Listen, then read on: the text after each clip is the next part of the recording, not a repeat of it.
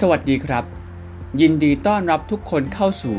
แบงค์เด็กดีพอดแคสต์ซึ่งจะเป็นพอดแคสต์ที่พูดในเรื่องของวิทยาศาสตร์และเทคโนโลยี และเรื่องราวดีๆ ต่างๆ ที่แบงค์เด็กดีอยากเล่าให้ฟัง ถ้าพร้อมแล้ว ไปรับชมรับฟังได้เลยครับ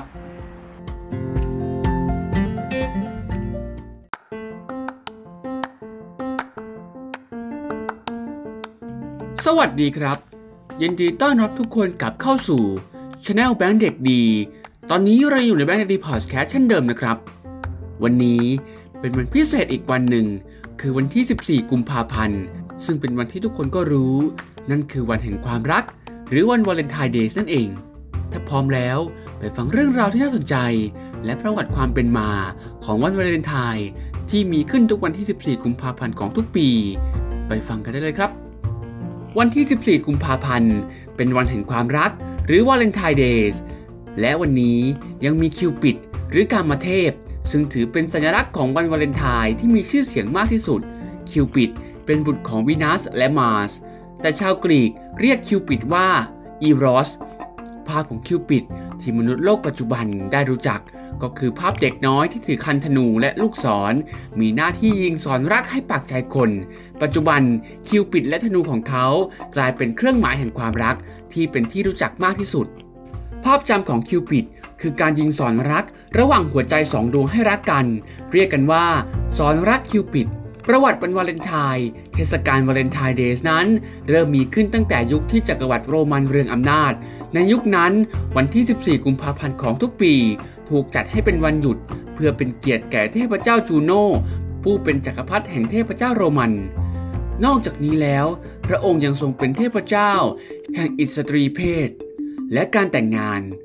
แล้ววันที่ 15 กุมภาพันธ์ เป็นวันเริ่มต้นเทศกาลเฉลิมฉลอง แห่งลูเพอร์คาเลีย การดำเนินชีวิตของหนุ่มสาว จะถูกตัดขาดออกจากกันอย่างสิ้นเชิง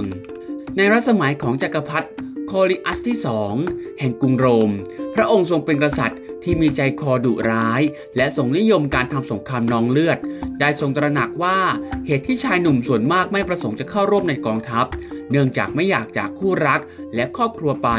จึงทรงมีพระราชองค์การสั่งห้ามมิให้มีการจัดพิธีมั่น และแต่งงานกันในกรุงโรมโดยเด็ดขาด ทำให้ประชาชนทุกข์ใจเป็นอย่างยิ่ง ในขณะนั้นมีนักบุญรูปหนึ่ง นามว่าเซนต์วาเลนไทน์หรือวาเลนตินัส ซึ่งอาศัยอยู่ในกรุงโรม ได้ร่วมมือกับเซนต์มาริอัส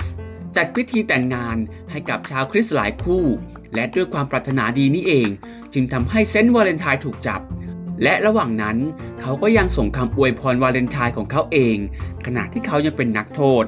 เชื่อกันว่าวาเลนไทน์ได้ตกหลุมรัก หญิงสาวที่เป็นลูกสาวของผู้คุมที่ชื่อจูเลีย ซึ่งได้มาเยี่ยมเขาระหว่างที่ถูกคุมขัง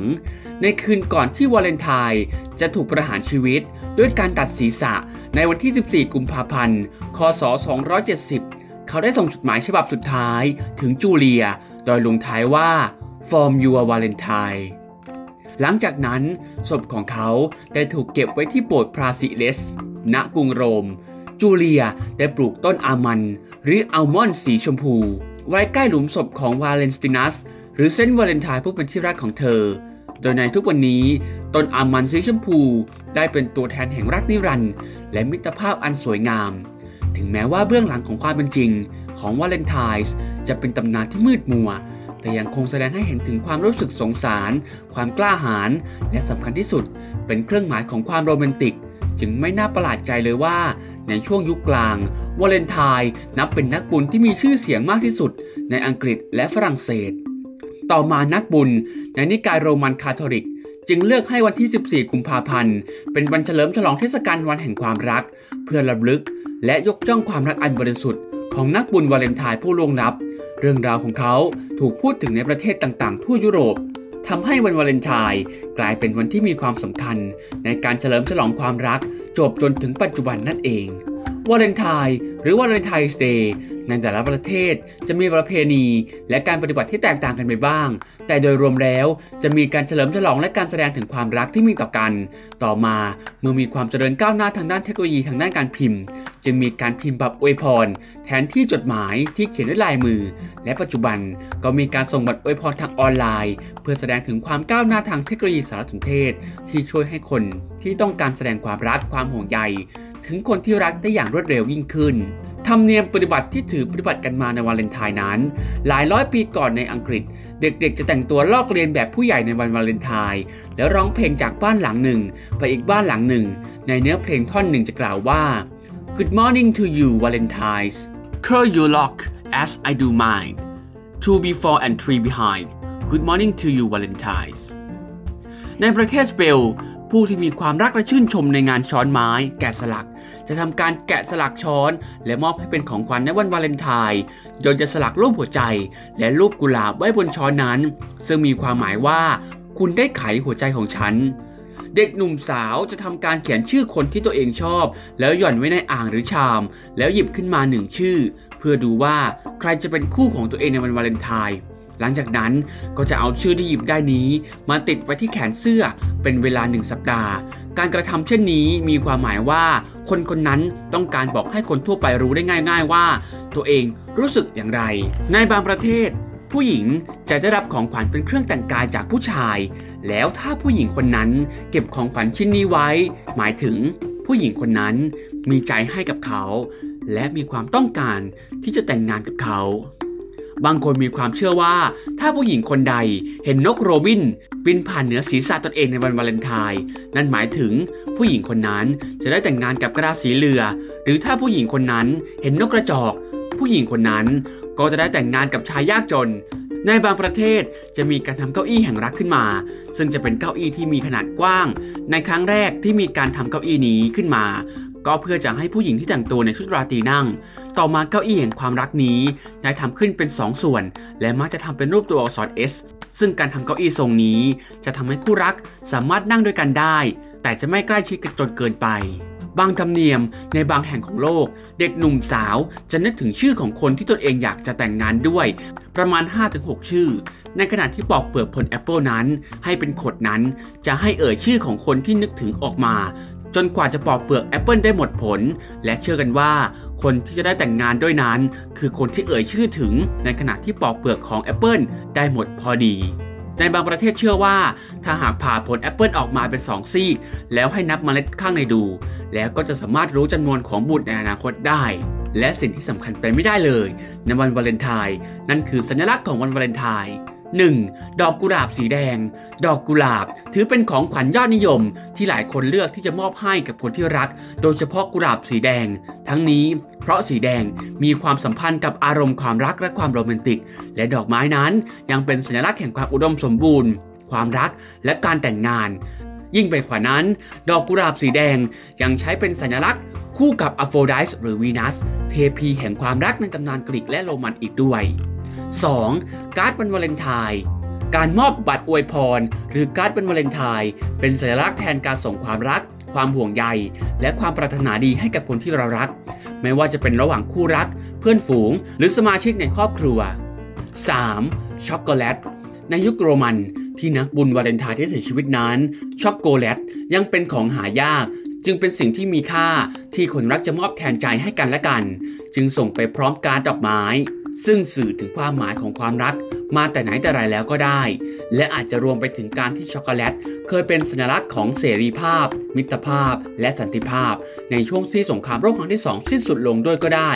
หรืออาจจะมาจากที่ช็อกโกแลตนั้น สามารถช่วยกระตุ้นอารมณ์รักได้ด้วยและมีเรื่องเล่าขานกันมาว่า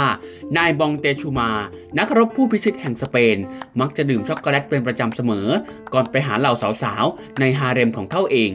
เขาดื่มช็อกโกแลตเป็นประจำ เพื่อกระตุ้นอารมณ์รักนั่นเอง นอกจากช็อกโกแลตจะเป็นสัญลักษณ์ของเสรีภาพและมิตรภาพแล้ว ช็อกโกแลตยังมีประโยชน์อีกมากมาย ในตัวช็อกโกแลตนั้นมีส่วนประกอบสำคัญ เรียกว่า flavonoids เป็นสารซึ่งช่วยต่อต้านอนุมูลอิสระ และป้องกันการก่อตัวของไขมันในเส้นเลือด ป้องกันโรคหัวใจ และการเกิดมะเร็ง ที่สำคัญยังช่วยให้แก่ช้าด้วย นอกจากนี้ในช็อกโกแลตยังมีสารบางชนิด ไปกระตุ้นให้สมองหลั่งสารเคมีแห่งความสุข ที่ชื่อว่าเอนโดรฟิน ออกมา ซึ่งจะช่วยลดความเครียด และทำให้เกิดความรู้สึกที่ดีขึ้นด้วย และสุดท้าย สิ่งที่ขาดไปไม่ได้เลยก็คือคำพูดดีๆ ที่พูดกันในวันวาเลนไทน์ผมนำมายกตัวอย่างให้ทุกคนฟัง 5 ประโยคเป็นภาษาอังกฤษ พร้อมคำแปล 1. I love all the adventures we have together ฉันรักทุกการเดินทางประจนภัยที่เราได้ใช้ร่วมกัน 2. Happy Valentine's to one of my favorite people สุขสันต์วันวาเลนไทน์แด่คนโปรดที่สุดคนหนึ่งของฉัน 3. Thanks for all you do that makes my love happiness ขอบคุณสำหรับทุกๆอย่างที่เธอทำให้ชีวิตของฉันมีความสุขมากขึ้น 4. My life would be meaningless without you in it you complete me ชีวิตฉันคงไร้ความหมายหากไม่มีเธอ เธอเข้ามาช่วยเติมเต็มชีวิตฉันให้สมบูรณ์ และสุดท้าย every day is Valentine's Day since I met you thank you for making every single day so special ทุกๆวันคือวันวาเลนไทน์ตั้งแต่วันแรกที่ฉันได้พบเธอ ขอบคุณที่ทำให้ทุกๆวันกลายเป็นวันที่แสนพิเศษ และนี่คือเรื่องราวทั้งหมดของวันวาเลนไทน์หรือวันแห่งความรัก วันวาเลนไทน์ไม่ได้สื่อถึงความรักโรแมนติกกับหนุ่มสาวเพียงเท่านั้น แต่ยังเป็นวันที่สื่อแห่งความรักบริสุทธิ์มิตรภาพที่สวยงาม ที่สามารถมอบคำอวยพรนี้ ให้กับเพื่อนและครอบครัวได้เช่นกัน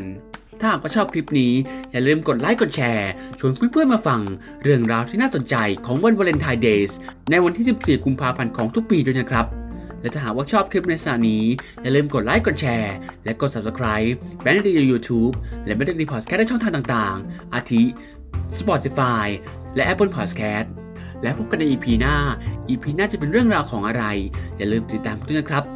สำหรับวันนี้ขอบคุณทุกคนที่ฟังมาจนจบ และมีความสุขในวันวาเลนไทน์นะครับ Happy วันวาเลนไทน์ Day และพบกันใน EP หน้า วันนี้ขอบคุณครับ สวัสดีครับ